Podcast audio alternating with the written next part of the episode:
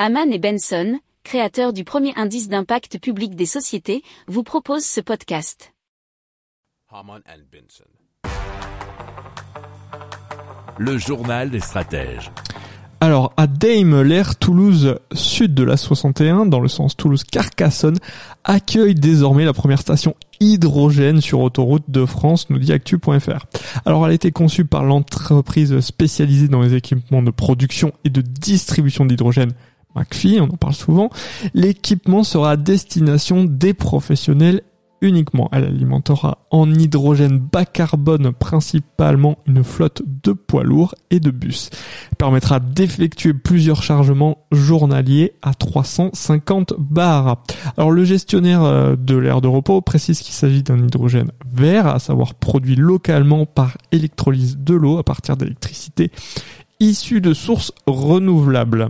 Donc des panneaux solaires dans ce cas. Cette installation s'inscrit dans le projet Corridor H2 ou d'hydrogène, porté sur son territoire par la région Occitanie.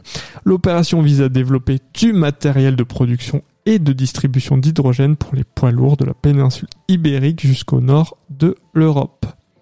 Pour approfondir ces sujets, abonnez-vous à la newsletter de Hamann et Benson et écoutez nos autres podcasts que vous retrouverez dans les notes de l'émission ou sur notre site internet.